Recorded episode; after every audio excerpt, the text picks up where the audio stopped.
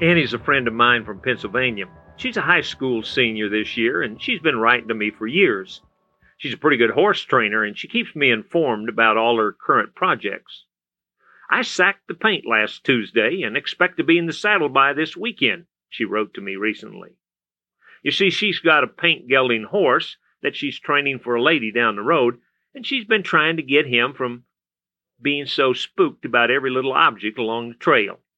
So she took a big white plastic sack, like the kind oats come in these days, and she shook it at him. She snapped it at his rump. She tied it on the back of his neck. She let him drag it around by the tail. He had it like that all around the corral for a day or two until he got so bored with that thing that he doesn't even give it a second thought. Horses jump because they're afraid. And at first, that sack must have looked mighty scary. Now, you can't find an environment that doesn't have some scary looking things, but you can help that horse understand that there are some things that just won't hurt them. Now, the same thing's true in the spiritual world, isn't it? There are some real enemies out there. We face the world and the flesh and the devil.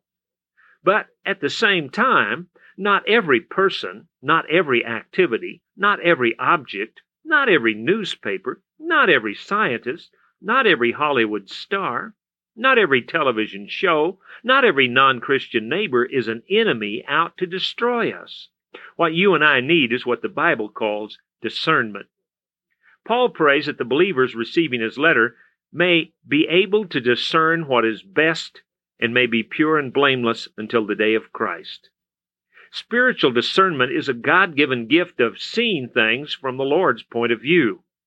When we sack a horse, we're not trying to teach him there's nothing to be afraid of. We hope he'll still shy away from a rattlesnake and a grizzly bear. But we want him to see that shadows and sticks and squirrels and aluminum cans and white sacks and Big Mac wrappers are just harmless objects. So don't be surprised if the Lord shoves you into a spiritual corral and starts waving scary looking things at you. It just might be that He's sacking you in order to toughen you up and teach you discernment.